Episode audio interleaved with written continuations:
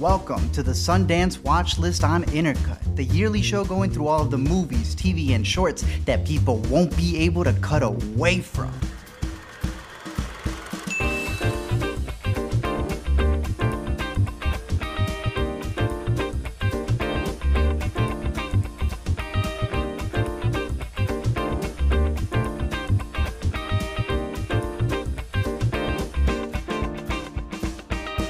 This year Docs, we had Dakota Johnson voicing a disappearance, we had tubas going missing, lost memories, hell, even a whole video store vanished. We also found out about how coal is king in Appalachia, the chain of mental anguish for hospital chaplains, and why the King of England called cameras a fantastic machine. As always, I'm your co host Arturo Zurita, and joining watch more movies than Curry throws threes, it's Zachary Shevich. What's going on? It's so good to be here talking about documentaries. You know, a lot of people get excited about Sundance because they get to see all these new features, all these new Yes, narratives from great directors featuring great actors. We have the Oscars coming up soon, and four of those nominated documentaries premiered here last year. I feel like we have got some potential Oscar contenders for next year Easily. among the crop here. A lot of really good Yeah, docs. everyone's coming in to see these movies that are thrillers, that are Mhm. like at the edge of your seat. The ones that are real, that, that were like just filmed in the past year, going through like the craziest stuff. Those are the movies that have probably been the most visceral experiences out of Sundance. You're mentioning the four from last year. Yeah. One of those that made me cry, House of Mhm. Splinters, got a nomination. It's actually out in theaters around now, so Hey, perfect. another recommendation. So if you don't want to wait a year for some of these documentaries, uh, we have a whole list of these that uh, many of these were available online, and that's probably one of the Yeah. best parts about this year is that we were both able to catch some of the documentaries in person. Uh, You had like a really good Q and A for yours. Yeah. Um, uh, the matter. The matter of it is that it's easier to catch a lot of these at home, especially Mm-hmm. when you're dealing with a, a film festival where everyone wants to catch the Yeah. narratives. well, This gives them a great outlet for to be seen. I we uh, with our recaps as you can tell from doing you know several hours of these by now uh, we, we try to see as many films as we can and oftentimes you try to prioritize the narratives for that in theater Yeah. experience but like when you do know that there's a great documentary and you do get to cheat, see it on the big screen like it can be that much more impactful when and, you like, fell in love with their last work, you're gonna be exactly yeah so like i knew that if there's a new luke lorenzen documentary i was going to be there in person Easily. there, there's some films that had like subject matter or maybe even people attached to them that i knew got you to make sure Dakota you saw them in the theater her, yeah. exactly Uh, but we have a bunch of good, great stuff. Uh, we're gonna be separating it into three different groups. Right. I always like to talk about the documentaries that should be caught, you know, at least in streaming. I don't think there's any bad docs. Mhm. So the lowest group is still worth catching when it's streaming. The next one I think is worth catching when you know it's out available to rent on VOD. Yeah. And then of course we have our top documentaries. So many that I'm looking at an overflow of ten here. The Yeah. top ten documentaries. exactly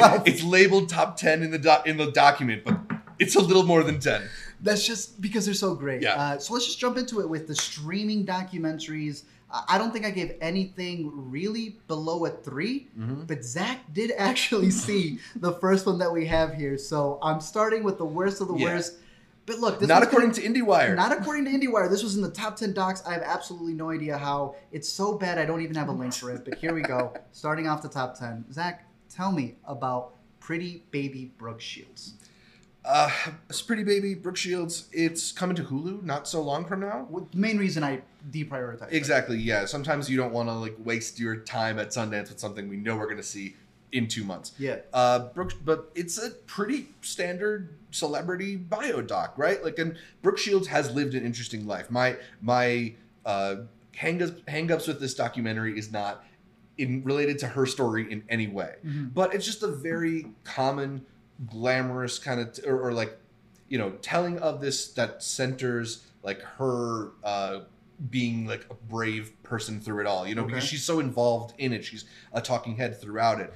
And it's like interesting to see her career lined out this way. If you have like even a passing familiarity with her, I don't think there's going to be a whole lot like To that's learn. revelatory for you. Because this was another one that was 136 minutes. Yeah, I could fit in like three world docs there, besides having to hear Brooke right. Story. Well, it's actually be out. it's actually a two episode show, one of those types of Oh, documentaries cheating. that they they made it a movie for Sundance. Uh, I'll allow it because there's another one that did it, and I did like that one. Yeah, But I mean, it's not. It's totally like watchable, especially if you are interested in Brooke Shields. But like, Okay. it, it's basically sho- shows her career and then tries to basically be like, this is like Mm. the uh, this is like a powerful uh, story of feminism and how she Yeah. da da da. It's, it feels like it's maybe making like her career a little bit too grandiose, Mm. but I, I don't know.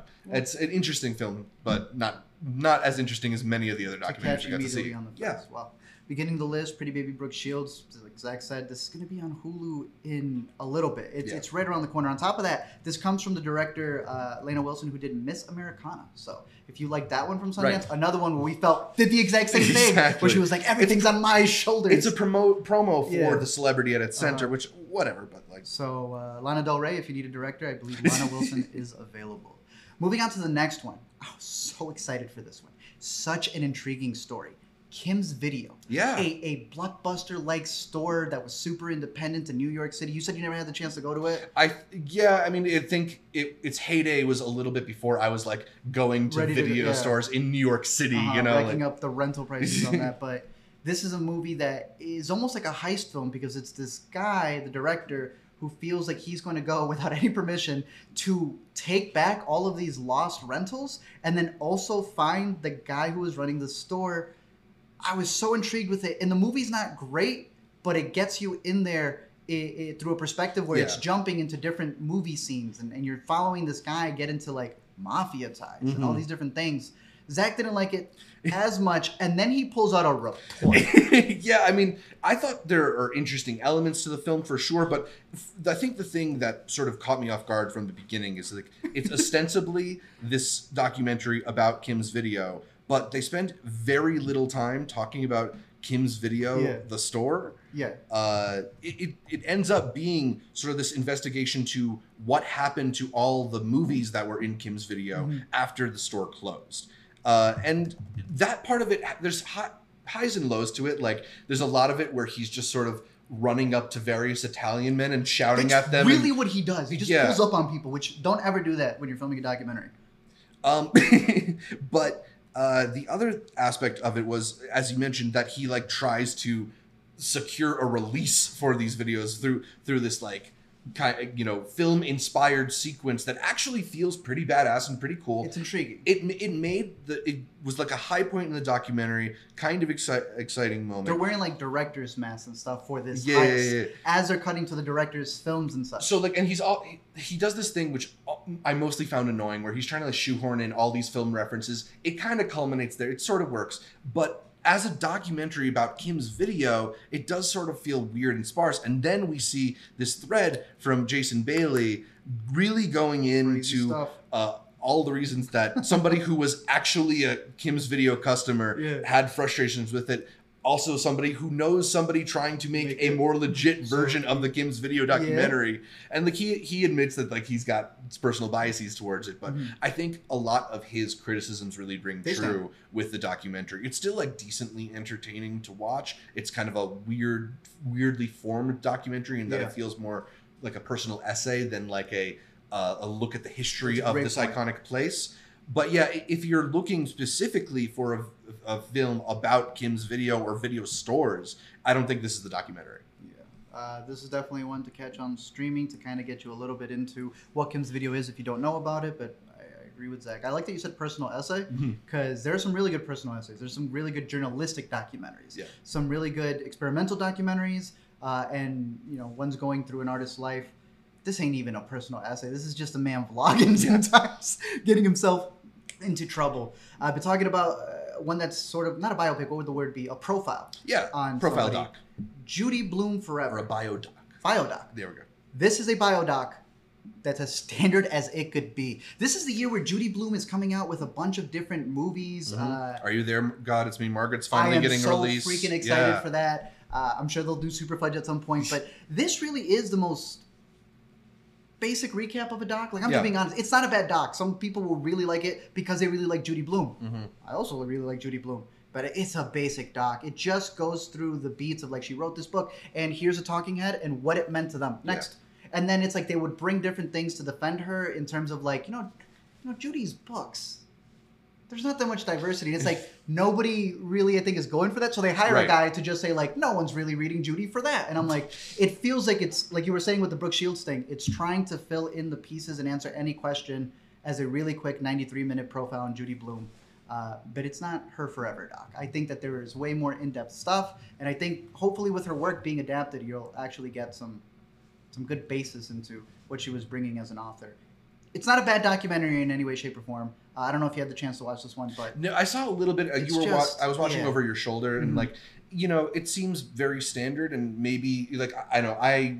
So Judy Blume, as opposed to Brooke Shields, is somebody that I maybe know a little bit less about her personal life. So maybe there's more that I would take away from it from that from that one than like the Brooke Shields one. You know what? However, like it- it's also the kind of documentary where it's like, well, do you really need Samantha Bee's opinion on Judy Blume? Do you really need to hear from Anna Konkle on Bro. how Judy Blume changed her life? Like, it's kind of cool, but it's also not really It's getting not really into what I it. needed to. You know those VH1 things where they bring a bunch of celebrities just to recap you about the 80s Yes. and the 90s? This is the Judy Blume version Yes. of that. Uh, I'm not sure when this is coming out. Mm, I, it's Amazon Prime, so it'll be on the horizon, literally streaming for y'all, uh, probably in the first half of 2023. But we'll see. Coming to probably Netflix is the most Netflix by the numbers breaking down of what was the most intriguing story I felt in the world docu or the U.S. documentaries.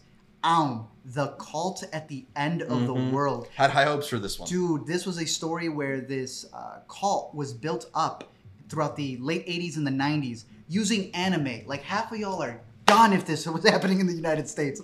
Uh, it gets into the nitty gritty of like what was going on in Japan and what allowed the cult to continue to grow in this very Scientology uh, space because they were really trying to get into the fabric of no, we are not just faith based. We are we are to a degree a science. We can make people feel better until they started promising people that they could float. Uh, they were able to dupe a lot of people, uh, and they duped us into thinking this is going to be one of the best stocks out there. it's not bad, again, but it was really by the numbers. You kind of first, and you kind of warned me about that. Yeah, I mean, it just ends up being this sort of.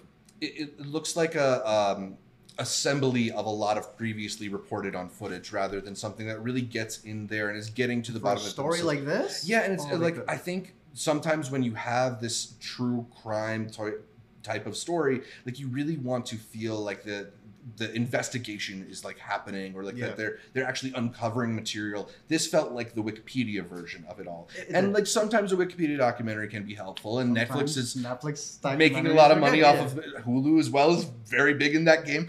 This movie will do well once people get a chance to see it, but it's not the reason that we come to Sundance to see documentaries. We're we're looking for people who take something that's maybe maybe more innovative approach or, or a. Mm-hmm. more daring approach to material like this. Not a bad documentary. Not a bad. Pretty standard though. Uh, also, a little fun fact over here. Uh, he's not pulling up there, but as a producer, they got Ben Schwartz on there. Oh, The Ben Schwartz, Sonic himself. So we'll see. what kind of connection would- does Ben Schwartz have to the? I Uh, idea, bro. It could be a um, different cult. Ben Schwartz for all I know, but Ben Schwartz was in the credits. Um, but Cult at the End of the World coming maybe to a Netflix near you. all right, The next one up is Plan C. You may have heard of Plan A, I've heard of Plan B. Plan B. this is Plan C. Right. What happens when everything else, uh, all of the other options are gone? Director Tracy Droz Tragos has made a previous movie that won Sundance uh, called Rich Hill, won the Sundance Grand Jury Award, Hmm. uh, and has also told a lot of other stories uh, dealing with abortion and abortion rights. This one was interesting because it's able to get at a really big array of perspectives when it comes to taking this specific pill because it's not necessarily the procedure it is a pill that they're able to sneak across state lines or getting Yeah. people to come in and pick it up PlanCpills.com Ex- or .org. I forget. yeah they have like a whole website there and Yeah. they kind of show you the different perspectives of people who are coming in not just to get that procedure done there's also a perspective of the doc dealing with people who want to make sure that those who want to give birth do it in the most appropriate way possible Mm. so uh, i know that every single festival is always going to have a reproductive rights documentary this one's pretty pretty solid Yeah, and I think the thing that's also interesting about this is it really embeds you with the people running Plan C Yes. and what their lives are like. Because for some of them, it's kind of like ordinary activist work, but for others who are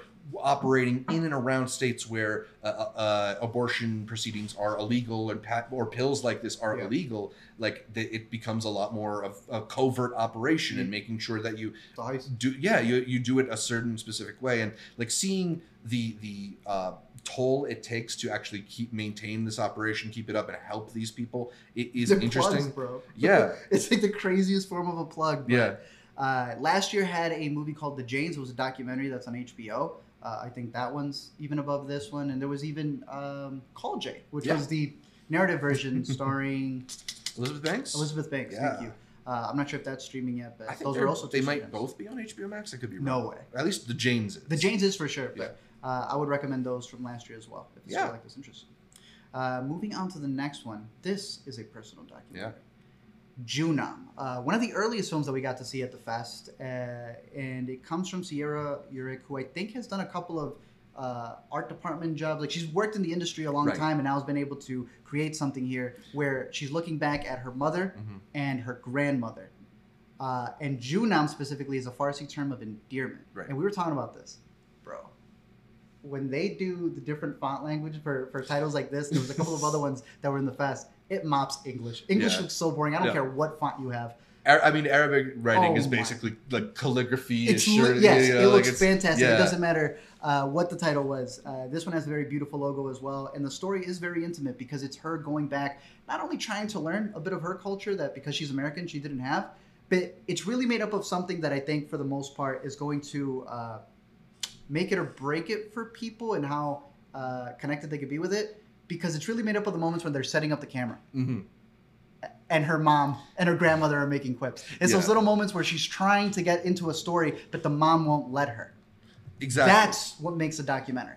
Yeah, um, the just because this is a, a more famous filmmaker, uh, it reminded me of uh, Chantal Akerman's last film. Uh, the, the person who made Jeanne Dielman, but her last film was No Home Movie, and it's another film where she is doing kind of like home recordings of her mother, Okay. and, and you know it's a it's a certain style right like similar to her style in Jeanne Dielman, there's like a very patient way that they kind of will set the camera up and let things sort of unfold Mhm. Some, sometimes like you start watching a shot and like the substance of that shot doesn't really occur until a minute or two later Yes. but like it, it does sort of feel like gives gives you the feeling of like being in the room with them Easily. and like navigating these conversations and like it particularly this is also a film about her trying to get stories from her grandmother you know before she can't get these stories anymore and part of the experience is the difficulty in getting these stories so like she really does put you in her feet in Yeah. a way and it might not it be the most like rewarding traditionally speaking yeah. documentary but it's a really fascinating one hmm Uh, so Juno, put that one on your radar. Pretty decent. Uh, the next one that we have is a world documentary pitched pitching itself as a documentary therapy session Yeah. down here. Uh, it is called The Longest Goodbye, and it began originally as them trying to get this mission to Mars and trying to like just observe what the mission was going to be. Then they met the psychiatrist who was working with these astronauts in order to make sure that they stay sane mm-hmm. and it really becomes this entire just uh, you know the whole first man um, training that comes to it that's all this documentary is Mhm. it's seeing through all of these uh, tests that they're going through would they be able to make the right decision before you spend all that money to send them up there how Right. isolated can they be will they go crazy on the mars mission it was pretty interesting uh, Yeah. a lot of really great shots in this movie as well Mhm. In space, no one can hear you on a buffering screen. um, I, it, it's interesting because it's a different look at what space travel Yeah. can do, right? Like we're just often so focused on how hard it is The to get up there, yeah. how different space is, but like, th- yeah, the psychological toll that How it would take would- being iso- so- socially isolated like that. Yeah, um, watching your your kids grow up through like uh, jittery buffering screens. stuff. Yeah, exactly, exactly. And so there, there's a lot of fascinating stuff there. I think maybe the film itself felt a little bit like piece by piece rather than like a longer story. If that makes any sense, it's like he's checking off like, oh, they, they tried this uh, exercise and they tried bringing in this person, and somebody thought, what if they can put them to sleep? And, Yeah. you know, I, I think I was hoping for maybe a little bit more of like a, a complete thought than like the scattershot approach. But it's all really interesting stuff, especially if you're interested in space travel. agreed because it's an hour 27 Yeah, it's pretty And pretty easy to watch documentary. the longest goodbye is probably the shortest one uh, but it's still pretty decent. I'm curious to see uh, follow-ups to this because I'm sure they're not the only one who are covering a lot of these uh, projects. The next one is, as Zach was saying, one of those series where it is multiple episodes. I Mhm. want to say this was Showtime? three. Yeah, we got it's, three. it's coming out on Showtime, uh, and I thought it was very, very, very well done. It Mhm. is called Murder in Big Horn that looks at a lot of the young indigenous women who just just go missing. Yeah. And then when they do appear, it's like, no, we we checked that spot. uh, it gets into a lot of the intricacies in terms of like how do you build up an economy made up of indigenous people who have their own set of rules, Yeah. but then also kind of have to abide. Mhm. You know, they're coexisting, but they're really abiding by whatever these other state laws are uh, that are trying to take over. And you know, there's a lot of jurisdictions where there's uh, enough leeway for you Yeah. to not be able to get authority to help you search for somebody. Uh, and then the documentary does a great job of also looking inward and breaking down the cycles of what has happened to this point, Totally. where you know someone's to blame, but they've set it up in a way where it's letting them destroy themselves so that they have the cleanest hands. Uh, the director for this, Razelle Benally, also worked a lot on Dark Winds, which is a really big show on AMC. So uh, I would recommend this when it's on Showtime, and I think that's probably the best way to look at it because they they took their time in making it a series without having to rush it into this 90 minute story. And there's also a narrative which we covered. Well, I was gonna say, yeah, we have this thing at Sundance where sometimes you'll see one thing and there'll be a perfect companion piece for I it like in the that. fest. I like that. Keep yeah. doing that. That's so really cool. uh, the U.S. Dramatic section has that film Fancy Dance, which we talked about in our previous bit. recap. Yeah, and they, they cover a lot of the same things in that how when there is a crime or a disappearance of a of a, a indigenous person off the reservation, it becomes this uh, competing it's like an international jurisdiction. Yeah. where there's the reservation police and then there's the federal police and then there's the local police and they all have to kind of figure out who's actually responsible. And a lot of times they all just sort of shrug and don't This, claim this, this, and responsibility. that's exactly and, and and this uh, like this obviously takes a more you know uh, true crime kind of centric approach to Yes. it it bel- it does feel at least stylistically like of a piece with stuff that is on Netflix that is on Hulu that we've talked about but I think the substance they're covering is a lot deeper and a lot more thoughtful and they get these really uh, revealing interviews particularly with people who are really involved with Yeah. some of these cases and, and I think that's what maybe transcends it beyond the typical true crime doc is that there's a, uh, a, a you see the emotional connection a lot more deeply and and I think it also dives more deeply Yeah. into the subject than maybe something that's a little more boilerplate. There's that bit with the father too that, Yeah. that- that's carried through. So I would say it's a little bit above a Netflix thing. Yeah, yeah, yeah. Maybe not exactly more HBO. Than, yes. Showtime. Showtime, That's perfect. exactly where it's gonna be. Actually, Paramount Plus with Showtime. Oh my gosh. No, there's no with anymore. They're, they're gonna become one. Uh, they've been dragging so long. They just announced it. Like I feel again Yeah. that okay now it's official, official. So Paramount, Showtime, whichever one you have, it's gonna be one, and you'll be able to catch Murder in Big Horn. Uh, this next one was one where I was just like, I don't know, I don't know if this story is going to fully be able to embrace this love letter to the uh, community of people with disabilities.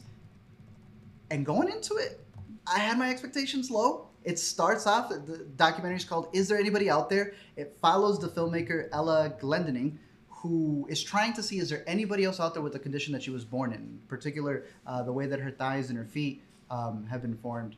The way she has trouble walking, and there's all of these surgeries that kind of get uh, tossed to people who have the same disability. And at the beginning, you know, she's a little bit of a stubborn person. Mhm. And I, I was kind of like, all right, this person's going in and choosing, hey, this is what I want for my life. This is uh, what I'm looking for. I'm seeking somebody else out there who has the same condition as I do. She may or may not find somebody, but it may not be to, to the liking of being exactly like her. But then the second half of the doc shows a lot of growth. This is a documentary that shot over four years. And uh, this is another personal doc where it's really a journal that she's keeping of just trying to see uh, when she was young, she didn't see herself as different. Right. And then she grows up and the world tells her she is. Mhm. So then it's her not thinking that she stood out and then trying to find who else can be as similar as her. The second half, without really getting into I'm sure the trailer will show more. I thought it was actually kind of freaking beautiful. Hmm. And it shows her growth to a degree of what happens when you expand outside of your viewpoint. Yeah. Um, yeah, the, the first half, it, it, it almost didn't have me, but then I, I really like what she was able to tell Cool. with the second half and how it's something that's bigger than her own personal journey. So, is there anybody out there, uh, another movie dealing with disabilities, just as last, last year's um, Didn't See You There? Yeah, I didn't see you there. Which One of was the award winners. Yeah, that was one of the award winners still doing his, its run right now. So, if that one interested you or this one, put that one on your horizon. Totally.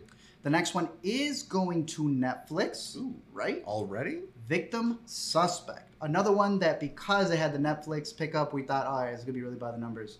Another surprise as well. This comes from documentarian Nancy Schwartzman, who previously did Roll Red Roll. This is on Prime. I don't know if you've seen this. It's about Uh, a football No, team. I haven't. Yeah. And she knows how to investigate them down to a T. I should have known that, that she was going to keep that same energy here. This is a documentary that's showing you the journalistic perspective of what you got to do LA Noir style. All right, if I say this, they're, they're, they're done with me. So I gotta tease you just enough to get the info that I need. Mhm. And it is frustrating. You remember the show on Netflix, um, Unbelievable. Yeah, yeah. Yeah, this is the doc version of that. Interesting. This is how so many things get lost in the rubble and on purpose Hmm. because they just decided to, to not listen to it. Uh, this documentary does a great job of looking at a double standard one way. Oh, he's just a boy. Boys will be boys. And she flips that when she's investigating for one of uh, uh, their individuals, specifically because it showcases how someone who's a victim makes a claim and they go, I think you're a liar, so that's a false claim. Yeah. Now you're a suspect. Yeah, it seems specifically focused on how the police will will take people who should be uh, receiving justice and brings justice down on yeah, them you instead. have so many stories. Someone calls the cop, and the cop ends up coming at them. yeah, Uh, this is this is that movie in terms of a lot of uh, women who have been dealing with SA. Yeah. Victim suspect. Pretty good title for it. Um, I, re- I really liked it, and this should be Absolutely. out on Netflix if I'm not mistaken. But catch Roll Red Roll over on Prime because that's also a really good doc that has the same approach. nice. Invisible Beauty, wrapping up the top three over here in the streaming ones. Mhm. Invisible Beauty covers fashion icon Bethann Hardison, and it goes through everything that's happened to a lot of black models or agents in modeling. Mhm. Zach, it's not good. uh, let me pull up some of the notes that I had over here. It was crazy to just hear the different things that they denote in the back. There was one point where uh, uh, her whole approach is that she's not here to bring anybody down, right? Right. As someone who's dealt with so much BS, she's not trying to get rid of other models. She's not trying to put anybody down. She's trying to pick everybody up. I like that approach to her. It was also interesting to hear her talk about how she forgot a lot of things she said. She's like, wow, that was a really good quote I said back in 1990, whatever. Um, it gets into the idea about all these luxury brands that did not want their clothes to be on black bodies. How uh, there were a lot of agents who knew right away that when they were dealing with certain things, uh, certain seasons, they didn't want certain models there. Uh, I think it gets into the nitty gritty of it. And personally, this is one where at 115 minutes, they talked about a seven hour cut and a four hour cut. this should have been a miniseries.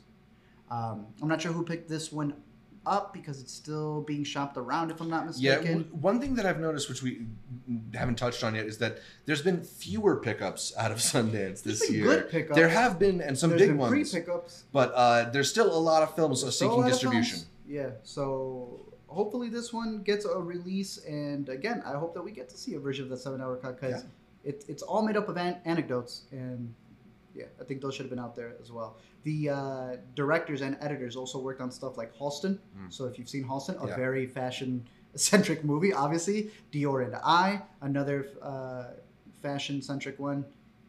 They've got this down. So at least it's Nice. documentarians who, who know the subject matter. The last two, I don't know if you got to catch any of these. Food I didn't Country. catch- All right, I'll keep these brief. Food and Country. It's about what you eat.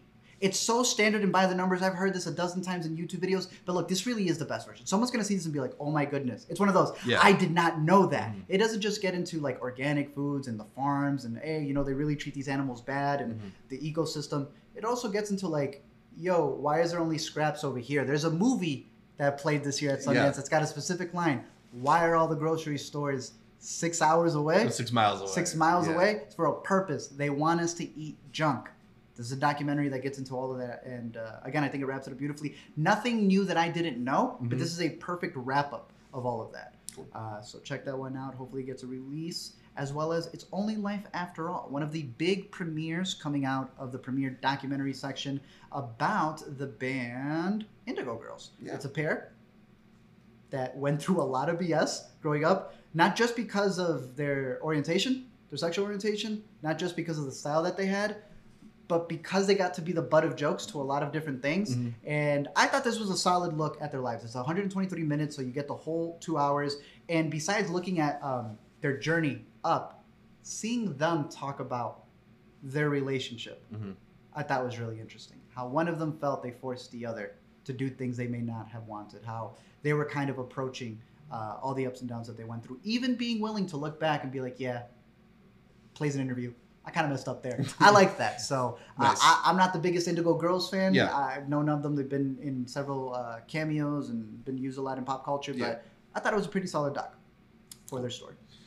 All right, so let's talk about the the rented section, right? Yep, this is a section where I definitely think you need to watch these at least by the end of the year because there's something special in these movies that even if they may not make, have made our top 10, Mhm. 12, 13, whatever we have, there's a chance it may make it to yours. These are a lot of the movies that are like at the top of my. I just wished I caught them and I didn't find the time. You should have caught this one right Yeah. here. Nam June Paik, Moon is the oldest TV. This man damn near created YouTube. Mm. Uh, this is produced and is narrated by Steven Yeun, so already off the bat, Yeah. we're checking out. They've been working on this one for a while, and it looks back at this guy who created uh, the television idea of every artist in the world having their own channel. Mm. They get into this concept of how uh, Adolf only had a radio with one knob because he felt that that's all you needed a box to tell you something. And he's like, no, no, no. If we had different channels, everyone could, create something interesting. He really started live streaming early on when he found out about satellites. And he's like, wait, we can ping these to several people. This man was an artist through and through. One of the lines that they say was, all the money he made got invested back into it. So he was perpetually poor. That word, perpetually poor, I thought was the funniest thing in terms of this artist. Uh, I think it's a very interesting look at him as uh, an individual, him as someone who was creating these different forms of art, and then just how he really guessed YouTube before it was YouTube. Um, highly recommend this one, beautifully edited as well. Nice. So check this one out if you have the chance. Um, the Stroll. This makes a really good companion piece with another documentary that is going to be in our top ten. Kokomo Um, that I know you got to. You get? No, I only caught like a little, A little bit, bit of of this it? one. Yeah. Um, it is mentioned in Kokomo as well. This Yeah. one won. Uh, I think you have whatever it won from the Sundance Awards. Uh, yeah, it won the U.S. Documentary Special Jury Award for Clarity of Vision. This one, it's a about the history of transgender sex workers who lived and worked in New York City's meatpacking Mm-hmm. district, which you know also I'm sure gets into like the way that the the city has changed and gentrified and pushed a lot of this type of community out. Yeah. Uh, it comes from Zackary Drucker, who did Transparent, The Lady and the Dale, so they worked a lot on trans stories. Kristen Lovell has worked on Random Acts of Flyness, because I believe this is co-directed, um, but specifically produced A Garden Left Behind, which I think was a really fantastic movie out of South by. Mhm. Um, this movie, yeah, it's pretty solid in, in terms of letting you know how a location itself can be targeted, knowing who frequents that location. Absolutely. Um, so the stroll, I'm not sure exactly who picked this one up, but it did have an award, so there was a chance to catch it if you had the awards category as well. This next one was one where it was a special screening about Stephen Curry, who's not even retired yet, who just won. Ain't underrated. Yeah. But he called it underrated. Stephen Curry underrated. It's a documentary about Stephen Stephen, Curry. Curry. Uh, Who's it- underrated? he is underrated. I didn't even know that that was what his uh, his his merch is underrated. oh, really? I, Yeah. that I had no clue. But you got you got to brand the whole thing. Okay. Uh, so he showed up and he got booed right off the bat. Is he I- the least underrated individual? Like I, I just yeah, kind of. I mean, when you are there Steph haters? I don't know any Steph there is haters. no Steph haters because Yeah. there's no Steph lovers. He's the Only the guy. people who try to get his autograph. That's it. Yeah, he's the one guy who's like so close to actually getting up there Yeah. with MJ's records, but no one really talks about that. Mhm. He doesn't get the love. So he thinks he's overly getting the hate. He doesn't. He's Yeah. right in the middle. And honestly, that's sometimes the best place to be. Exactly. You're getting everything you want. You got a beautiful wife. You got beautiful kids, all who appear in the documentary. um, and you have a, a great story to tell. Yes, he's a skinny, not the tallest basketball player, and it kind of uh, reflects on his early years in college. And that one year where they almost made it, he was, you know, just completely underrepresented, and everyone was throwing him down. Yeah. And then contrasting that with obviously everything that he wins. It's a little uneven because you spend this two-hour documentary focusing on his college years, and then kind of a Mhm. little bit in the in, in the present. yeah. But you can tell, like, after he wraps up that college year story, oh, by the way, I won this year, this year, this year, this year, this year, and then Right. here's how we won immediately. And I'm like, bro, you made this documentary on that last win when everyone was doubting you. When you won, you realized all these cameras. This is my last dance moment right here.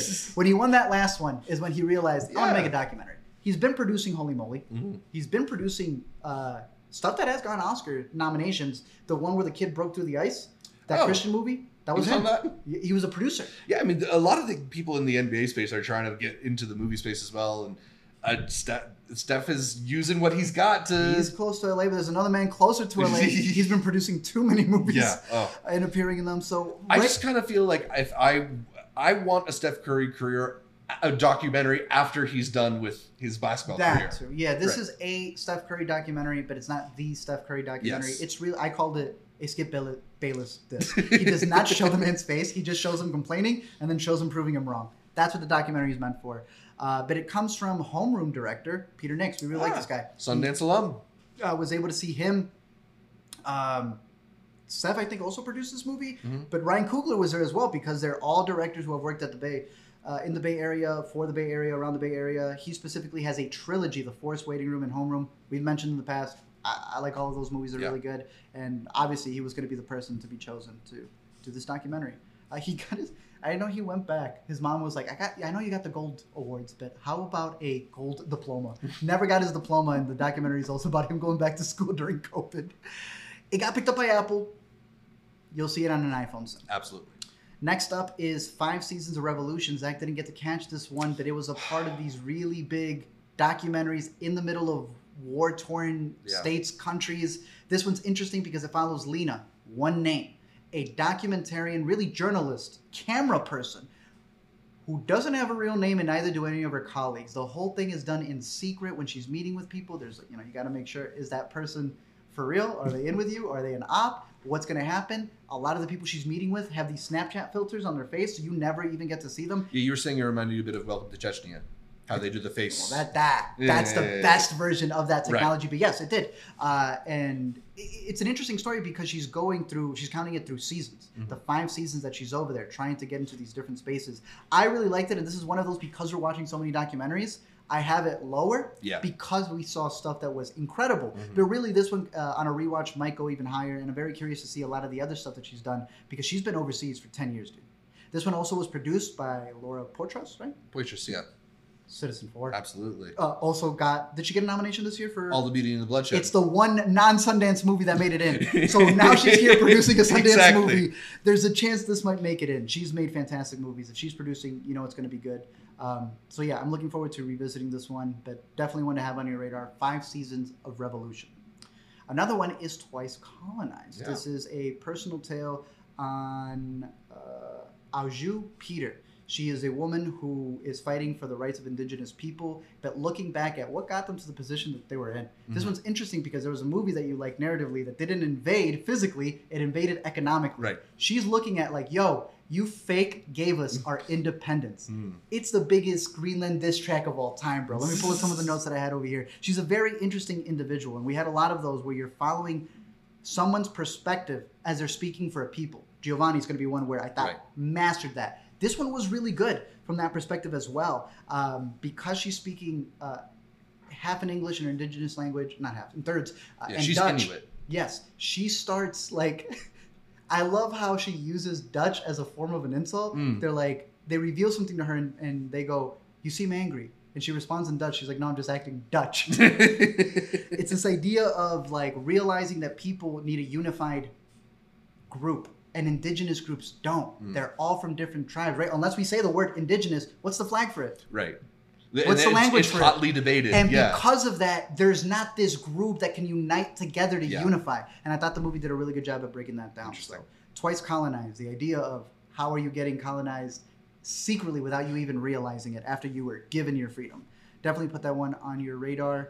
As well as the winner of this year, The Eternal Memory Yeah. came in and scooped up. I'm sure you'll pick it up right now. I'm assuming it's the World Cinema one. I think yeah, it was the grand jury prize winner for world cinema, Man, um, and uh, this is one of the ones that I've heard is a potential Oscar contender it's down in. the line. It's in easily. First of all, it comes from the director who did uh, a couple years ago The Mole Agent, Mike Yeah.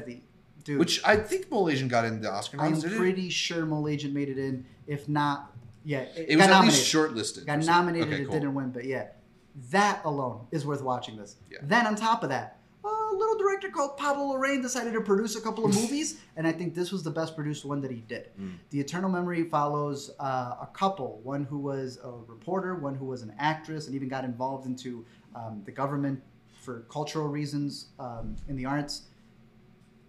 Getting to the point in their life, I think 25 years down the line, Yeah, they've been in a relationship for 25 years. where the husband is now starting to forget things, and Yeah. it's her just taking care of that person. The, the the director pretty much said, "I believe the world would be a better place if everybody took like one year, not to go fight in a war or to pick up guns, Yeah. but to actually go and take care of another individual. exactly. That would change everybody's because life. because the husband was diagnosed with Alzheimer's. So like the plot line of the documentary says both of them fear the day he no longer recognizes her. And you know with That's a good. film like that, especially when you're talking about a documentary where you can't like make it give it a happy ending, like there, there it's gonna be like a countdown to some Just devastating moment. Yeah, easily. So uh, definitely check this one out if you're curious. It's also a really good mix of the director getting some, the wife recording the personal moments. Because Mm. there's sometimes like you're just in their house recording them. Yeah. No, she set up the camera because she herself was in the arts. Um, and then the husband,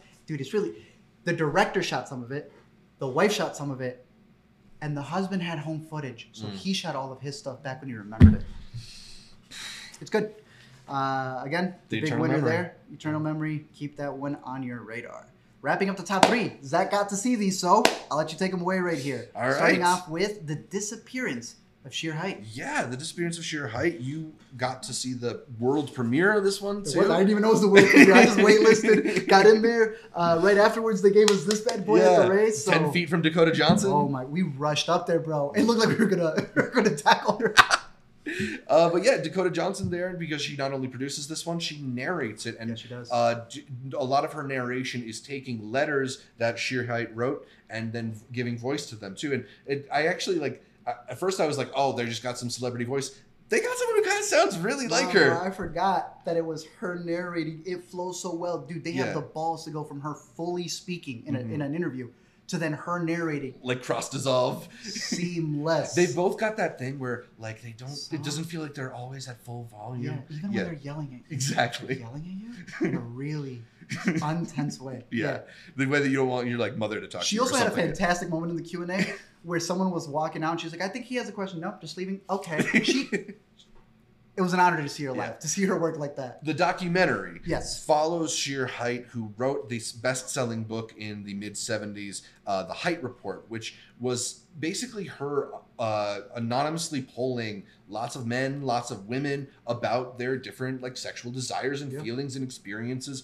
And it's this thing where it be, prior to this, many people hadn't done those kinds of surveys or done them in that kind of way. So First BuzzFeed poll. Exa- exactly and the, so uh, she became this figure who revealed a lot of Yeah. inner desires and, and feelings that people maybe weren't ready to confront or, or, Mhm. or accept Yeah. and a lot of this documentary really focuses on the reaction to her naming these things that we understand rather than necessarily like the, the things themselves it's a pretty fascinating look at not only like what uh, the the documenting of uh, people's sexual desires but also the, people's discomfort at like accepting certain That- aspects of they it. just refuse to be like, Yeah. I, I don't, I don't think this is true.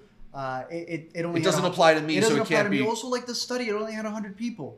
this other one also had 100 people, and you love that one. Yeah. It- she's really quick on her feet as well, which I thought was really great to see. And it's not really her disappearance; it's Yeah. her story. Yeah. It's a really great title, but the disappearance part isn't It, it gives you As maybe like a false expectation when it's more of a bit. Yeah, more of a like self yeah.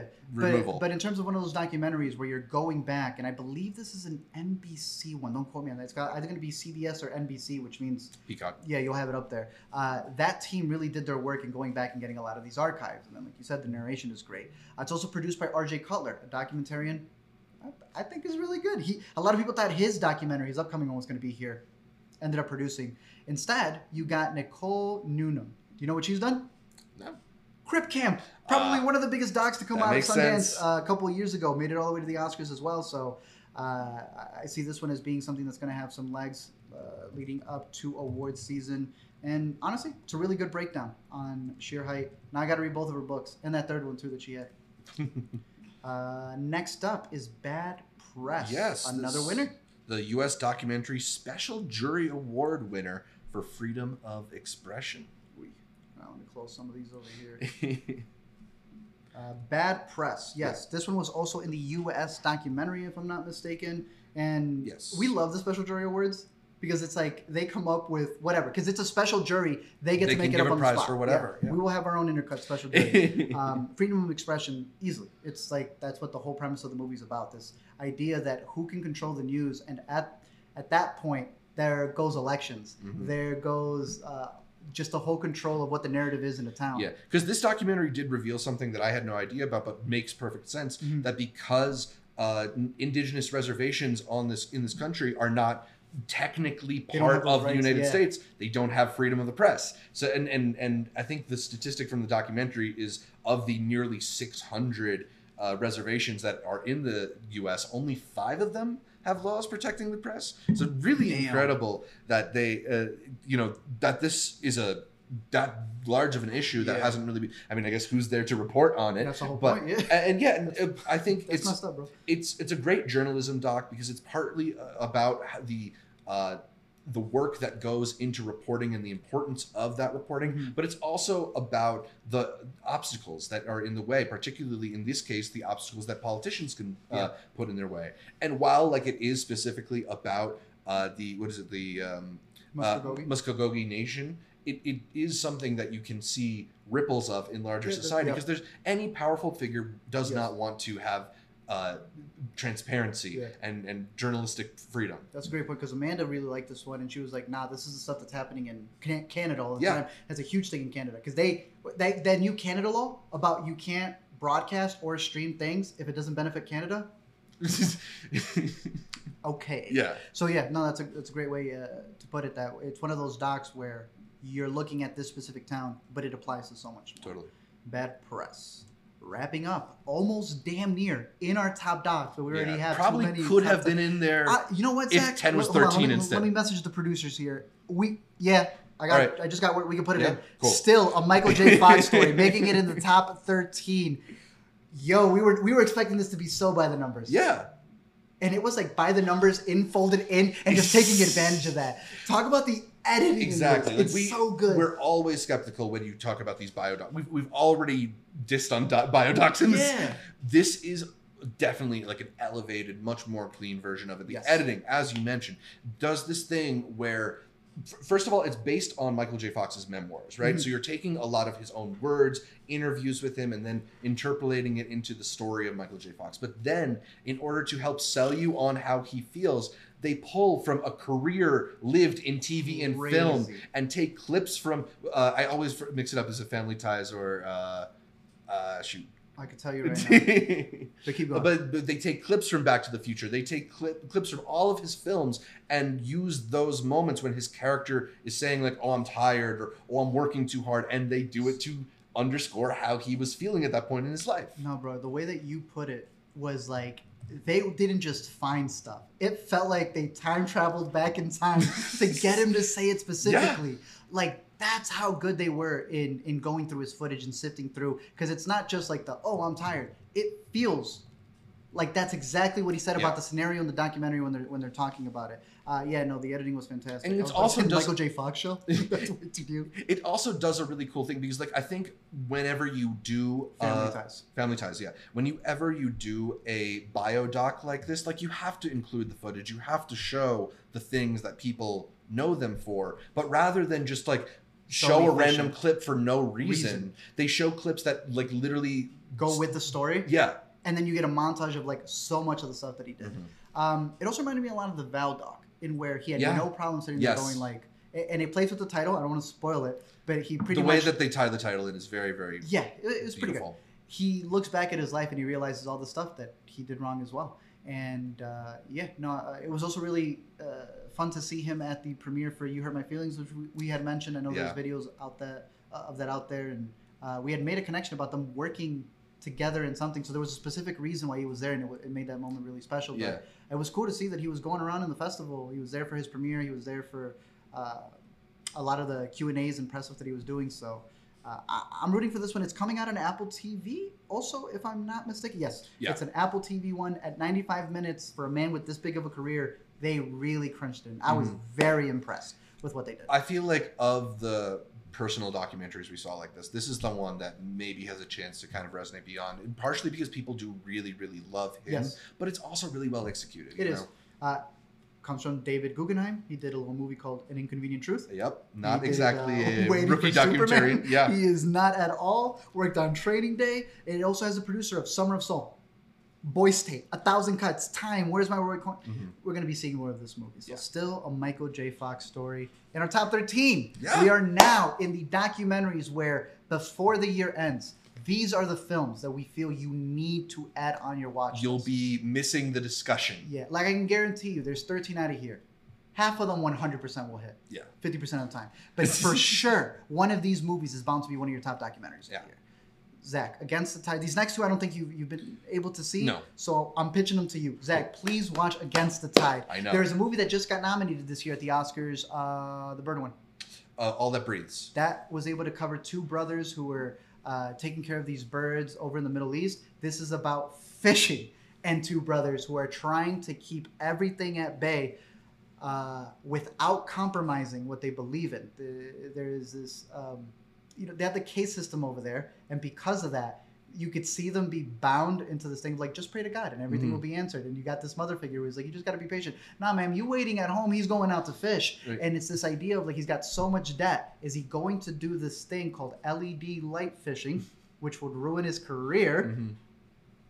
or keep doing this form of old traditional fishing Mhm. that isn't helping. So you don't just have the struggle, you have this faith part of it, but you also have this new ways versus the old ways thing. I thought it worked really well. This one also won an award. Yeah, it was the World Cinema Documentary Special Jury Award winner for Verite filmmaking. filmmaking. Yeah. They got that down. I think it's a very good documentary. It's a reason why it's in our must-watch list. And uh, yeah, I hope that people get to catch this one because again, you don't have to be a fisherman to see the struggle that he's going through. Yeah. Um, and he's such a good dude. Like he's such a good guy. That's why you're rooting for him. Was this the best documentary sub, t- uh, talking on matters of climate change, in your opinion? King Coal had some of it, but it wasn't necessarily as focused on the climate change, as more the industry. Yeah, I would I would say there's so. usually a good one every year at Sundance. yeah. It's so good that you don't even see that as being the, the front thing. So yes, Right. yes. Nice. Against the Tide, part of the World Documentary Competition. The next one, also part of the World Documentary, is the personal essay doc I was telling you about. Yes. Milisuthando. It is so intriguing how they're how she's able to go from what is a recap of her life, admitting that she lived in an apartheid South Africa, but she was good. Mm. She never felt it really. Mhm. She just grew up fine. Bro, take it out of South Africa, go to Mexico, go to America. How many times does that happen? Where outside of your bubble, everything is terrible is happening, but you're good. Yeah. How do you break out of that to realize just because it didn't affect you, there's something bigger at play there? She goes from it being a personal doc to just stopping the doc and for like 30 minutes going all just full archives to show you the, the history of apartheid Right. when she was in that section, I thought this was damn near. I transcended. It was like a five out of five doc from there. Wow. She comes back and does this weird thing where it becomes a personal moment between her and her friends, and it's their conversations that are shot just audio. So a bit of like an almost mixed media approach to the story. yeah, she said growing up they would only watch seven movies a week from the local rental store that they had there, and that this movie came to her in her dreams. Hmm. I really love the approach that she Hell yeah. had here. Beautiful poster, uh, and like I said, this is my favorite personal essay doc of the festival. Very cool. Milisuthando. I just I, I come out with with it. but it, it's very very good. I hope people get the chance to see this. Nice. Very good work. Let's get into the top ten, Zach. This was your Ooh. most anticipated. We Yeah. give a shout out in the preview. Shout out the PR people. Yeah. Uh, some of you have really good PR filmmaking teams. Y'all are gonna make it places. some of y'all need to change those people. But shout out to the team for Smoke uh, Sauna Sisterhood. You put it at the top. They got us an early link, and it delivered, dude. Absolutely. This was the first film of the films we got to see before the festival that I w- really hit for me. That I was like, all right, this is going to be one of the ones that we keep talking Mm-hmm. about. And you know, it's not necessarily a film that's like to announce itself in a big way, but I even from the title, even from the plot description, like it, it gives you a vibe and a feeling, and I think it really delivered on that. Uh, the film, of course, Smoke Sauna Sisterhood, about uh, this group of women who come together in a uh, sauna and just sort of talk and have therapy sessions That's- with each yes. other. But it's also just this really brilliantly put together film in that the way that the camera moves and what it chooses to focus on, there, there's very little focus on women's faces as they're talking. Yes. It's it's different body parts. It's a lot of naked bodies too. Uh, but they, what they're doing is it's naked bodies delivering naked truths, right? Yes. It, it's it's this really interesting thing where by kind of disembodying the voices and using the women as sort of representational figures for maybe womanhood. It, it's less about like this is this one person's story and this is like many people's story. This is the the story of being a woman in some ways. And I thought that was really profound and really moving. And there's a meditative quality to the film too. Mhm. It ended up picking up the Best Directing Award from World Cinema Documentary, and. I, yeah, absolutely uh, merits it. So it, it's a really fascinating exploration Mhm. of just like the experience of being a woman and, and, and what the and the way that they communicate these stories. I think is just so deeply felt. It really does feel like listening in on therapy. It really is. You're, you're just a part of the group there. The director, Anna Hints, uh, has worked on other features before, like For Tomorrow, Paradise Arrives. I find it interesting because she calls herself an active dumpster diver, not an ex, active. Uh, and she made a really good movie here. I agree with you, Zach. And I like your Letterboxd. Thank I haven't you. liked it yet, but I did like it.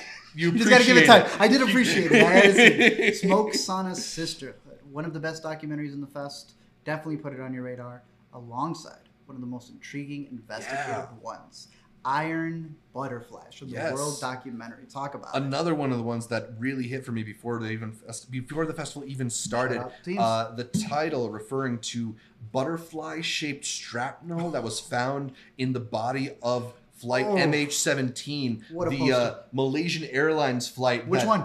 Uh, that crashed That's the one that disappeared. The one that crashed right at. in Ukraine. Yes. Insane how close those two were. Exactly, yeah.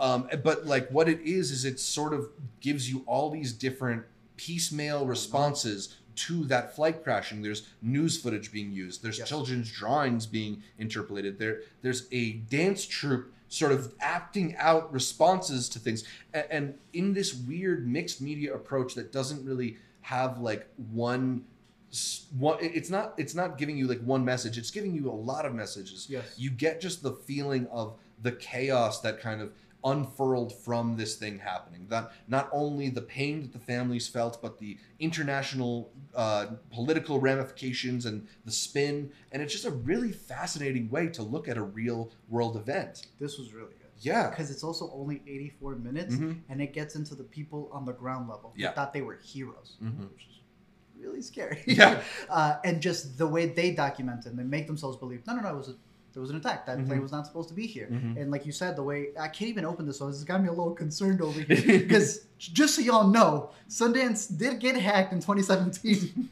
for making a Russian doc. yep And I'm trying to pull up exactly what Zach was describing.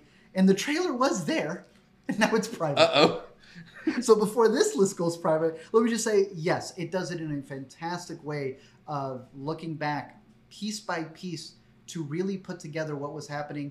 I, I then went to the Wikipedia and it scared me even more because you think certain people are hiding things, and they're all like hiding things together. Mm. It really like really really worries me in terms of honestly just scared me that everybody involved in this or who could have been involved with this is making accusations or not making the right accusations um, for, for whatever reason. Yeah. All, all I know is that this is an adjacent doc to a lot of bigger issues at play, and Mhm. it, it does a fantastic job. Because we also talked about last year's movie that was played also uh, this yes, year. Klondike. They they brought that back for a like an encore screening. They brought back that back for a couple films that didn't get to have their big Sundance premiere last year, like Right. Summer uh, Summer of Soul, Soul, like Coda. Coda. Uh, but I'm really glad they brought back Klondike because I think it's been an overlooked film from Mhm. Sundance last year. Won the Grand Jury Prize for World Cinema, and it also surrounds the downing of this flight. And Through this lady's house! yeah, but it's it's really it kind of both films sort Crazy. of accentuate each other because like you see Perfect double feature, the- yes. Yeah, the, the the narrative version, and it's like, wow, is it what was it really like that to be on the ground? And then you see what it was like on the ground. It's like, yeah, it's literally just in the middle of this like village. it's yeah, it's so messed up how that happened. Yeah. There were just bodies that got sprinkled around. Uh, look, watch Klondike, watch this one. Uh, the director Roman Liubyi also has Warno, a doc made up of just found footage shots Hmm. off of the Ukrainian soldiers' bodies. I gotta watch that. 2014. So a lot of really great stuff there. Iron Butterflies, fantastic documentary. Very cool. Moving up, the winner of Best Editing, the Jonathan Ooh. Oppenheim Award, goes to Going Varsity in Mariachi Yeah. a movie that I ended up catching like several different links to it, um, and it was really good. Uh, I like how Caitlin put it. She said this is like a, a version of Cheer, where you're following the best of the best in the Yeah. school. You know, it's it's already predestined that this was the school that was going to be followed, Exactly. and you're picking like which students are the ones who kind of need to boost up their their their practice. All, others are dealing with kind of cultural stuff Mhm. in their community, uh, within the school. Are they going to be able to make it to the next level? Right. I really like the coach in this. He's the one who holds it together and is really pushing these kids to make it. Um, great music, great editing, like we said, and uh, it takes place in Texas, and it uses Texas full on. Yeah. One of the directors, Alejandro Rísquez, had a South by Southwest short the, that we gave a shout out to, Folk Frontera, also dealing a lot with music, Hmm. and it's produced by Papa Miranda, Luis Luis A. Miranda Senior. Mhm. So Pops, Pops is on there as well. Definitely gonna get a push with this one, uh, especially after getting an award. Yeah, it remind it one that uh, Jonathan Oppenheimer editing board, as you mentioned. Uh, it reminded me a lot of the film that won it two years ago, which we already mentioned, Homeroom, in that it is you know you all these different children, the, these young adults, and their their you know their pursuit of a higher uh, something. And uh, Cheer is also a very good comparison in that like it shows you how competitive and dedicated these people are to a thing that you might not think would or- ordinarily merit that kind Yeah. of competitiveness. Like I, I, I see mariachi and I don't think like, oh, there must be like high schoolers in Texas like killing themselves over trying to get great at this. If there's a school, there's kids stressing over something. exactly. But yeah, I see what you mean. The idea that it's like there is competitions for it. Yeah. There is a culture and a tradition that continues to get passed down, and I think that's what makes the documentary really good because you're following these kids who aren't just trying to, you know, do football because it's the next thing. hmm They're also seeing it as a way to keep their culture alive. So, absolutely. a very beautiful documentary uh, with the awards that it picked up. Hopefully, it gets a very solid release. Yeah. The next one, you did get to catch this, right? Yeah. Please tell me. I've caught the rest of our top ten. Okay, We're good. Because there's no way to talk about this movie Yeah. if you did not see the visuals to this. King Coal. This wasn't even in the documentary So section. next, there, we're, we're pulling documentaries from Next. We're pulling documentaries sure. from World and U.S. and from premieres. Sundance scatters them across the map. But this was one that needed to make it into the top 10 Yeah. regardless. This is a movie that's looking at, uh, they specifically said it was like in Pennsylvania, all the West Appalachian Virginia. region, uh, it's the Appalachians. yeah. Yeah. So pretty much this place, they worship coal. It is their king. Yeah. And the way she breaks this down and looking at the history of uh, not just the town, but the community itself hosts events for it. People come in, that is their job. People leave, this is what they're known for. It runs everything in this town. And the way that she's able to get into the history of how it was set up to revolve around this, fascinating. The way that everybody grows up knowing that this is the thing that's going to lead them, and then also making it half of a documentary and then half um, sort of narrative, not fully like you were mentioning in the uh, Iron Butterflies one, but you have these two girls who she's kind of capturing in the background. One of them makes up the uh, the poster, which is beautiful, Mhm. uh, to kind of show you the influences of what's going on in this town. This has some of the most beautiful cinematography. Yeah. Uh, I don't know what you thought about this one. I mean, I think it's got this really interesting, beautiful thing going through it, in that they they have these moments with this young girl, and it's meant to kind of evoke like uh, the the new generation coming in and seeing the remnants of what was once like this legacy, Yeah. right? Because it, it, what what is fascinating about it is seeing the cult of coal in these areas. They they have football teams dedicated to it it. like they I the, the thing that really caught me is the the let's all give a round of applause for our coal miners like they're servicemen Yeah. or something like that which is like if you know how vital it is to the in, the region it obviously makes sense It but shapes you. you don't necessarily like i have never seen that kind of dedication to it or that that and like the, the coal shoveling competitions and stuff like that it, it's really just uh, a peer into a what feels like a foreign world but it's so close to at least geographically where we are um, but it, yeah, it, it, beyond that, it's also got this really kind of like ethereal, like dreamlike quality in that it's sort of uh, the narration discusses and the the the, the absence Yeah. from the region and the the, Yes. the way that it's sort of dying out this Yeah. culture and C- clearly she's from there and it's super personal and she finds a way she calls it a myth Mm-hmm. Yeah. i think it's the best way to put it she's Absolutely. almost talking about it like it's happening in someplace else. Isn't it crazy that they do this stuff with the rocks that they have there? Uh, i thought she did a really great job with it. King Coal very short movie as well 78 minutes. It's a breeze uh, and does a fascinating way of telling a documentary of this of this town. Moving on we have one it's just all hits from here isn't it? Yeah, I mean this one is Oh my goodness. Going to Mars, the Nikki Giovanni project, the movie where I thought, all right, it's gonna be one of those where we're following, you know, another individual, an iconic Mm-hmm. person. Because of that, it's one that was way down my list, and I'm glad you told me to make sure Bro, I, I caught came it. home. I came home telling you, Alina, I'm like, yo, this Giovanni lady is a G. Yeah, Absolutely fantastic. It won the U.S. Grand Jury Prize for documentary. Rightfully so. absolutely.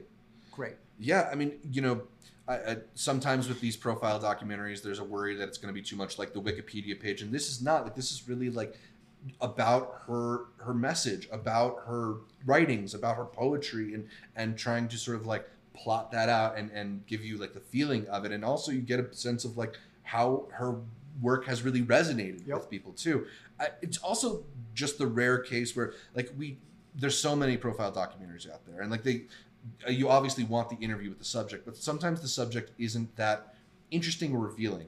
She is everything out of her mouth feels like a mic drop. When when James Baldwin says, "I think you're pretty cool," you're pretty exactly. cool. Yeah, like she's like an intellectual thought leader. She's Yeah. somebody who is worth listening to, and I also really respect and love that they put it in the documentary. There, the amount of times that she would get a question and be like, "I don't feel like answering Bro, that." I got you right here. You, uh, they bring up something about her childhood, and she says, "You want me to go to a place that'll make me unhappy, and I do not want to go back to a place where I can't do anything about it." it's it's not it's more than just a refusal to answer the question it's like a thesis statement yes. on her her life right and and when you are able to like spit profundities that quickly it's worth profiling you It's it's really good stuff. Not to put it this way, but you know how like everybody puts those little Insta- Instagram captions. This is obviously better than that. yeah But even then, this is what y'all should be putting your Instagram captions on. There's one point where she goes, uh, you know, she gets really emotional. She goes, "You know what? I pay for my car. I pay for my house. If I want to cry, I'll do that too." uh, this is, she's just a badass. yeah i won't spoil her ending line about being in space but it's, It's so fan freaking tastic. Going to Mars, and Nikki Giovanni story. There's the the fact that there's something else above this in the U.S. doc competition Mm-hmm. just showcases that we had a great year. I don't know if we said it on, on, a- on a recording yet. We've had a great year at Sundance. absolutely So let's talk about our one, two, three, four, one, two, three, four, five top five docs. We're in here. Zach, this one blew you away. Last minute, fourth quarter, mm-hmm. on the complete opposite side. Zach was able to catch this after its win. Beyond Utopia. Before you do, yeah these numbers were insane. 4.2, it had a 9.8 coming out of the fest. Yeah on imdb What resonated with you, man? Well, I mean, it's obviously a fascinating subject, right? Because this is uh, a documentary that takes hidden camera footage uh, from a high stakes escape from North Korea, and, and one of the obviously m- most uh, you know fascinating regimes and awful uh, places on Earth, right? They And- comparisons to a lot of other terrible regimes. Yeah. and, and I think you know there's there's just a fraught uh, edge of your seat nature to anything that depicting that kind of journey. Um, you really do feel like you're on the journey for lots of parts of it, but it's also a documentary that has all these really interesting interviews, all these really revealing uh, glimpses of life in North Korea or what the experience of a North Korean is like, particularly the experience of a North Korean who is leaving the country too. Um, It's a lot of good movies like yeah, I, I just think it's you know a fascinating subject handled in a fascinating way. Um, it's it didn't end up being the top documentary for me of my list, but Yeah. I know a lot of people who came away from Sundance thinking this was the this. best documentary there. It won the Audience Award for U.S. Documentary. good. People were like, this was also available online. It was one of the last minute editions, and Yeah. they, out of all of them, you know, Steph Curry going to Apple, but no, not online for the fest. Mm. This one was, and I, I, to me, that says a lot. I appreciate that. Um, a lot of people love this one. I respect it a lot. I also have it high, but not as high as some of the other ones we had. It could be another thing of just seeing these other documentaries we're about to mention, Yeah. just taking it Ha- far and away. Had I not seen the Vice documentaries in North Korea, I think I would have had this one higher. it, I think that's what it is for me. It's like Yeah. the food and country thing where it's like, yeah, North Korea is bad. Mhm. I knew that. Yep. So this is like for the for the people who haven't seen that, it breaks it down to a crazy degree. Uh, Joonam has that longing of an immigrant who left a war torn place. There's a lady who does give a whole speech about missing home, regardless of what happened over there. It's what she knew. Um, my only thing with it, and it was interesting because the filmmaker here directed or edited 30 plus features. One of them being Loose, one of my favorite Sundance ones. It was the editing that just took me a little bit. And I could be completely wrong. It's completely fine because that was one of the ones where I had told you guys I'm like, this is really good. It's not up there with the best, but it's getting really rave reviews. Make sure you watch Yeah. it. Uh, I feel like the music was very. Yeah, to, definitely tells you how to feel in moments. That was my only thing. Yeah. People are loving this. Give it the give it the give it the watch. Uh, it may end up being one of your favorites because, as you said, it won some really big awards. Mm-hmm. The award winner that really stuck with me though was another World Cinema documentary one, and this one won a special award, right? Uh, yeah. Which one did this one? Uh, it won the World Cinema Special Jury Award for Creative, Vision. We Love the that creative one. Love to have a creative vision. Yeah, because sometimes they don't have creative vision. So when Mhm. they do have one, it's really nice to see. We should give out our least creative vision. that would, this was so by by the numbers. Pretty do, baby. Do better. Uh, Fantastic Machine. It is also produced by Ruben Ostlund, Yeah. Academy Award nominee for There Best Director. go. Ruben Ostlund um, from uh, Force Majeure, The Square. What are you nominated this for? Triangle Sadness. Triangle Sadness. There we go. These two directors, I believe, are also from wherever Ruben Ostlund's from. So it is technically a world documentary. Mhm. So it's completely narrated in a different language. Uh, let's see right here, make sure I got it. Swedish, but all of the archival footage is in English, Yeah. French, German, Arabic, primarily English, really. Yeah, it's taking mostly like viral clips, but also a lot of like archival, Archival stuff. Um, uh, fascinating thing about this is that it's technically a quote. Yeah, entire name, I don't know if you got it. Go I, I don't remember. It was one king of England. I forget which king of England. Whatever I'm- I'm really bad with English Yeah. history. They, they brought him this box, showcased it to him. They filmed his coronation, maybe. and he was like, "Oh my gosh!" And Like, then the king said, "What, a, fantastic, machine. So the full name is, which I think is fire. Yeah. And then the king said, "What, a, fantastic, machine." If they release it under that title, I'll bump it up half a star. Hell yeah! I think I think they did the Netflix thing where it's like that's not the SEO title, Right. but in the movie, I heard they paint houses. Um, uh, and it does a great job, like you said, of showing you viral footage we've seen before, Mhm. but in a context where it really works. They have a moment in here where, because it's called a fantastic machine, the point of that is that it's really getting into um, how we've commodified video. Every shot that we get, even this, it's to make money. Mhm. That's what makes it a fantastic machine. It's the fact that you could record this and put it out there in this world and Yeah. make money out of it from live streaming, from OnlyFans, from CNN. They Mhm. went at CNN worse than Andrew Callaghan did. Uh, it does a really great job at showcasing how easily something in front of the camera doesn't matter.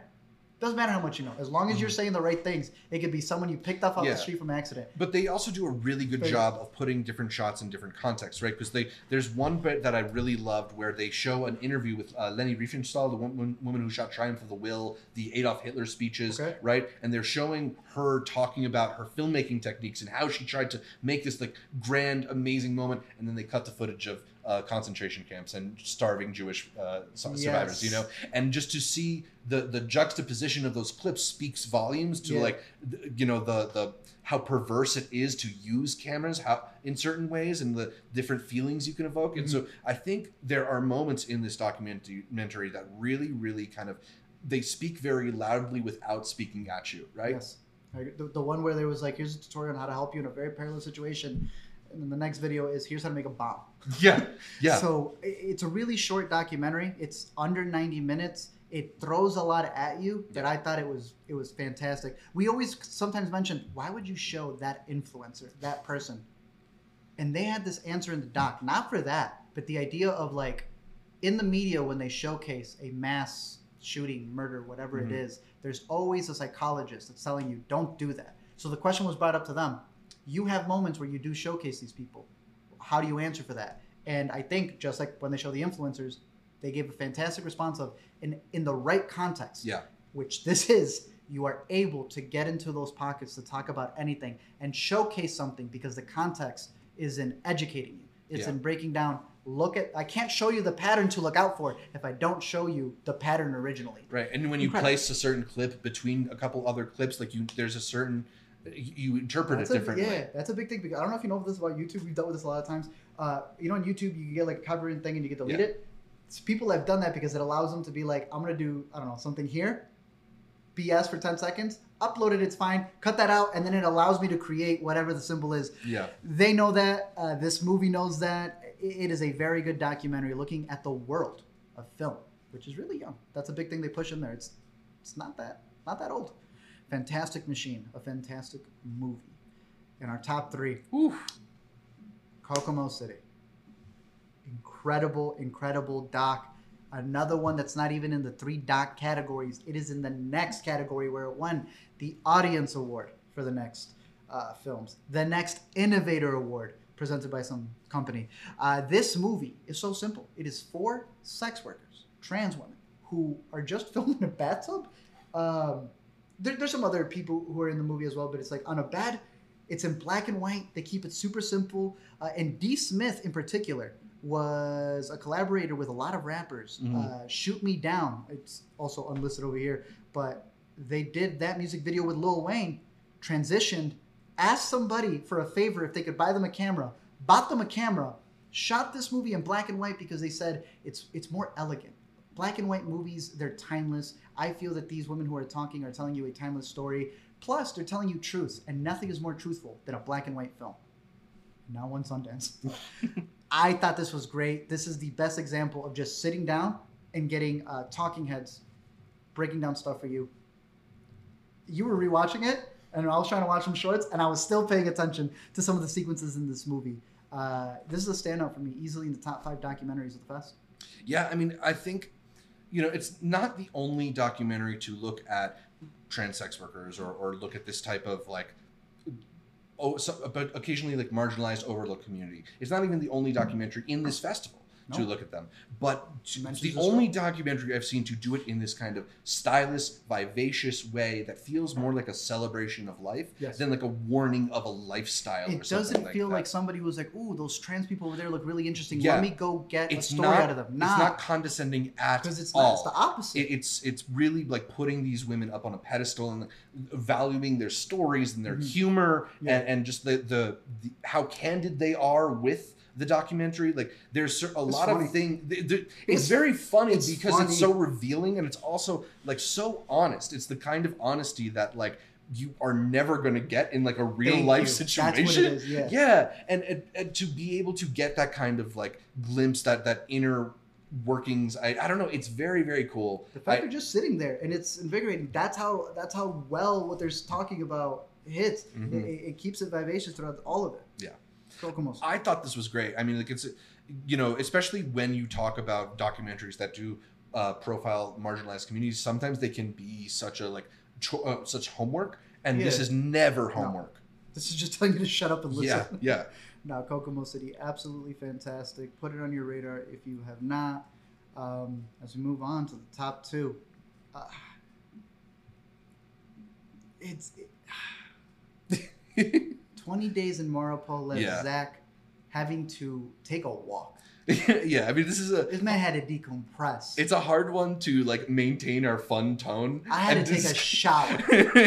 Zach, talk about 20 days Oh, in Mariupol. I mean, first of all, the audience award winner for World Cinema Documentary. So the people saw this one and were really affected by it. And I just don't know if there's any way to watch a documentary like this one and not be deeply, deeply affected by it. It it takes place in Mariupol, a, a region of Ukraine, uh, one of the first ones that was uh, invaded by Russia, and it covers right on the border, yeah. yeah, it covers the 20 days after the invasion began. Uh, You kind of one of the really interesting things about the documentary is they sort of give themselves this ticking clock with the title. You Yes. know they're spending 20 days there, and you see as things escalate and they the situation grows more dire They that they're they're growing, they're getting closer and closer to danger. Um, so just by by framing it that way, you've already got this thriller element to it. But you're following these Associated Press reporters Mhm. who are there to try and cover what's happening on the ground. And uh, one thing that what the thing that I thought was so fascinating about this film is how you see them get go out, get their interviews, take their uh, take their shots, get their footage, and then disseminate that information to the world. They Yes. they will show you. we went good. up here and uploaded the footage with our satellite phones, and then you'll see that footage playing on the BBC, on CNN, Yeah. on you know some random countries' Yes. news footage. It, and it's so so cool to just see the way that it what they capture is then translated and disseminated to people. But it's also you you you feel for them because they are in the middle of the the most sad uh, the the worst circumstances imaginable. Yeah. People having their lives and homes and bodies destroyed. That you know they show you a young child dying, and then they show you a younger child dying, and then they show you an even younger child Bro, dying. I, like, I have pulled up probably one of the worst scenes. I didn't even re- like this. I'm gonna move it from there, dude. Yeah. there is. It is the atrocities that happen in this are so crazy that the director came out right here, pro- one of the best directors of the fest, Yeah. easily, um, and pretty much described it as this is a movie where if you don't realize what's happening right now, in the future when we all come to it and realize why didn't anybody do anything to stop? Why didn't anybody tell us? He's like, here is a film documenting everything that you should have known about, and it was out there because, like you said, his images have gone out to the news. But then what he does in the doc is he contextualizes what was happening at that moment right before you saw that body on the news. He interacts with people as a documentarian shouldn't, and then really doubles on on why a documentarian shouldn't. It, it's it's a fascinating Yeah. documentary. And I love that he also includes the people who are calling him a prostitute and stuff like that too, because it's like, I, I th- the it's really It's- valuable. It's invaluable Yes. to have people on the ground there, but it is also exploita- exploitated, and and you know to to see. There's the people who are like, please document this, please show the world, and then there's the people who are like, get that camera out of my yeah, face. we're trying to survive Yeah. this wartime. Uh, the, the fact he addresses that, I thought was was, was a really big deal. Um, and yeah, just that idea of keeping it as a record in time. He's gone out and he's talked about uh, how he's trying to get the movie out there. And hey, I hope it doesn't get cut or, or anything like that because I don't know who picked this up yet. And this is one of the biggest documentaries out of the festival. So 20 Days in Mariupol, if you have not caught it, uh, at the festival, it is one to definitely have on your radar because this is one I'm rooting for all the way towards the end of the year. Easily one of the biggest standouts of the festival. Yeah. Before we get into our number one, which we've loved all of these movies. Yeah. When I tell you this next pick is like so far up in terms of our ratings, that's how good this movie is. We want to mention a couple of the other ones we didn't get to. right. Uh, starting off with Tuba Thieves. This was a link that we got sent. As you can see, the Letterboxd link don't even work over there. That's that's what happened to our screener. The Tuba Thieves is a movie about these tubas that went missing in Los Angeles, but then it turns out that's not what even that's not what the movie's about. It's supposed to be about listening and hearing and and individuals who are deaf and trying to get noticed out there. So this is one that I definitely have on my radar. It Yeah, we had planned to watch it at a certain time and didn't expect the link to not work on us. Yeah, so- it, it the, sounds really cool. Sounds really interesting. It was also another documentary that's experimental and a part of the next category. Uh, some other docs, Deep Rising, which is uh, narrated by Jason Momoa, telling you to recycle. Uh, the Deepest Breath, I guess, telling you to They got. Aquaman to do the They did get underwater documentary. Makes sense, right? Yeah. Uh, but he is also like he's huge. All of his sets, he makes sure there's no plastic. He, he is he is a man of his word. Uh, and then another one dealing with diving, decent. I, I just didn't catch that one because I don't like the idea of not like that. I know I would, my skin would crawl You don't mess watching the. oh no no no! It's one of my biggest fears is drowning. No Oh. way, no way. And then speaking of expiring links, these were two that we were able to catch, but we did not finish them, so we're not counting them here. But I was really excited to catch a Little Richard, Yeah. um, Everything documentary.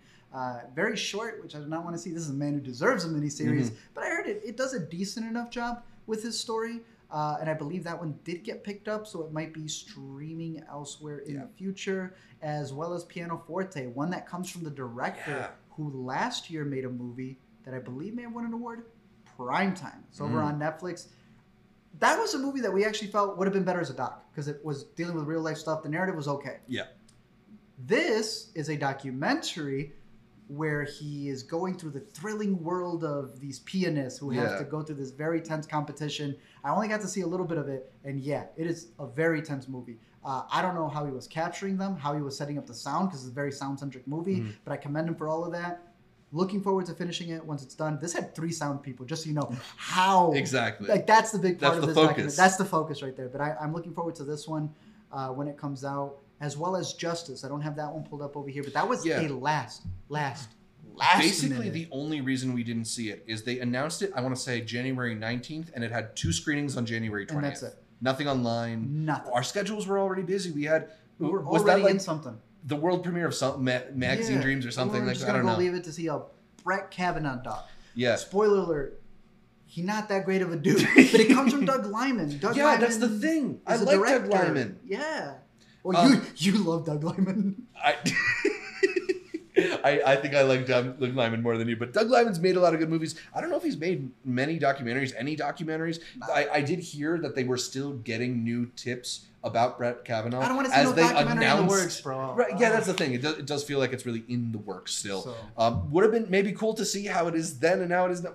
It, it's not like a. I don't think it's going to be like the full thing. No. So maybe it's good we're not judging it yet, Yeah, so it was one of the last ones. We'll catch when it's actually finished. right? What we did catch was a movie that came from a director who Whew. previously did a film. Talk about the talk Yeah. about his Well, so first film. Yeah, 2019 was was that my first year at Sundance? It was your first my- year at Sundance. my first wouldn't year. let me leave until I saw this movie, and we went to an award Because you go to festivals like this hoping to have a discovery, right? Yes. Like we, if Magazine Dreams was going to hit, we knew it was going to hit. Mhm. If You Hurt My Feelings was going to hit, we knew it was going to hit. Midnight Family, Something comes out of nowhere. yeah, from from first time director blew me away. It's this documentary that uh, profiles a family in Mexico that owns an ambu- owns and operates an ambulance, and independent ambulance. Exactly, and you you get all this uh, really interesting uh, immersiveness into the world of uh, the weird, into the weird bits of uh, Mexican healthcare where Mhm. there's privatized elements, and but it's also just this amazingly shot documentary that if you didn't tell me, I could have believed it was a narrative because all the shots look so perfectly framed and lit and and put together Yeah. that it the pacing is incredible He shoots it. he shoots, edits, directs all himself, Luke Lorenzen. So I saw that first one and I was like, I was like, this is my guy. I'm going to watch everything he makes. And he announced a new one at Sundance, and it is our top documentary Easily. of 2023 at I'm, Sundance. I'm missing a half star right here. There we go. Yeah, a still small voice, just an incredible piece of filmmaking from Luke Lorenzen as he follows an aspiring hospital chaplain beginning a year-long residency in spiritual care, discovering the stress and and insecurities and frustrations of that job. I don't think I've seen a more empathetic film in, in a long time. Just the amount of empathy he has not only towards all these uh, patients obviously going through moments that are clo- maybe the worst of their life, maybe the end of their life. Uh, all these chaplains who are doing everything in their power to try and make their experience a, a little better, a little more uh, smooth, a little less painful. And then also the the way that he follows that that chain of anguish up through the chaplain supervisors up to the supervisor's advisor and how everybody's sort of looking for a place to dump their their upset their sadness their anger but the how how almost like it's it's like uh, the guy rolling the boulder up the hill right? Like there's always going to be more coming at you and I, I was just blown away by this film He's that guy. Dude. yeah This is a movie about communication. Yes. You don't have to deal with anything in hospital. It is just a back and forth between a superior and someone who's trying to do their job and doesn't feel they're being heard. mm-hmm. She, we were hearing some like stuff. Some people didn't like her. They thought she was annoying. so i'd like to see you do this job for a year I- I- and not be don't- I annoying don't, I don't understand that because they said this with her at the Q and A. yeah Uh, nah, she was a, fascinating individual. Someone willing to take the time. Someone who, if you were in these scenarios like these families, you would want someone like her. Mhm. Someone who takes the time to understand what your daughter's name is, how it's pronounced, the fact that she can switch from having the Christian values and words that people Right. need to hear during a, a moment of turmoil, having her own background, which that, That whole she- speech she gives Mhm. that she's a why she does what she does. that she's a Jewish atheist who is performing a baptism at some point in this film. first and there's even another word but i don't want to put that in. It goes even deeper than that. No she was it was fascinating to see someone who doesn't want to compromise her work someone who realizes that if she's not doing the work who else will? Mhm. will they do it correctly? She's been in the scenario of what it's like to not have that person who's willing to make you feel better. Yeah. And how could she not be that for others And what's so amazing is Luke Lorenzen is able to capture all of this while being a fly on the wall. You never really feel the presence of No. the camera, yet the camera's always in the perfect place. The, the shots are so gorgeous and perfectly framed. Like they, it, it's it's amazing how intimate he's able to get and how cl- up close without feeling like he's ever intruding. Yeah. Uh, it's it's stunning. It's really stunning work. And that baptism scene was the one tear Mm. I had from. I mean, there might be one other movie I didn't see, but that one for sure. Yeah. It got the it got the Doc Award for making me cry. and also got the uh, directing award from U.S. Rightful- Documentary. Rightfully so. Yes. Absolutely. Um, I, I don't know. I mean, I feel like we really respond to his style, and I don't know if like he's got that wider No. approval quite yet. So this But might he- not be. might not be like an Oscar contender. Absolutely should. Is, is Midnight Family not getting adapted into a series? Is it? I thought so. That's what I heard. really? you, you want to Google that? I remember hearing that they were going to try to adapt it into something Oh. bigger. If they're working on something like that, then it's only a matter of time before all those doctor shows that people like. Is it Yeah, Apple. What? this? You could adapt. This. All right, get that back, People Luke. may not get the doc right, Yeah. but if you can put it into a narrative, you're set. yeah, and he's he's. I Remember mean, when you used to have to read the book? Yeah, well, I got the doc. yeah. I mean, It's he- fantastic. there's there's so much that you want in these films, and like, yeah, this is another one where if they did want to adapt it into a series, there's so much there, but you don't you don't need it. Like he's he's got He's like got an it there. amazing amazing film, um, and I think it's only a matter of time if he keeps making films like this that he'll really get onto the larger radar. For sure. I think it's very very special. It's my he's my favorite verite filmmaker working right now. Easily. But those are all of the documentaries from Sundance. Yeah. If you caught any of the ones that we missed, let us know. If you work for them, let us know. Uh, and which one was your favorite ones? Uh, what was your favorite documentary, special jury, creative vision? Yeah, What give out your own awards. Personal one, yeah. Let us know which ones resonated with you and what you're Mhm. looking forward to down below in the comments section.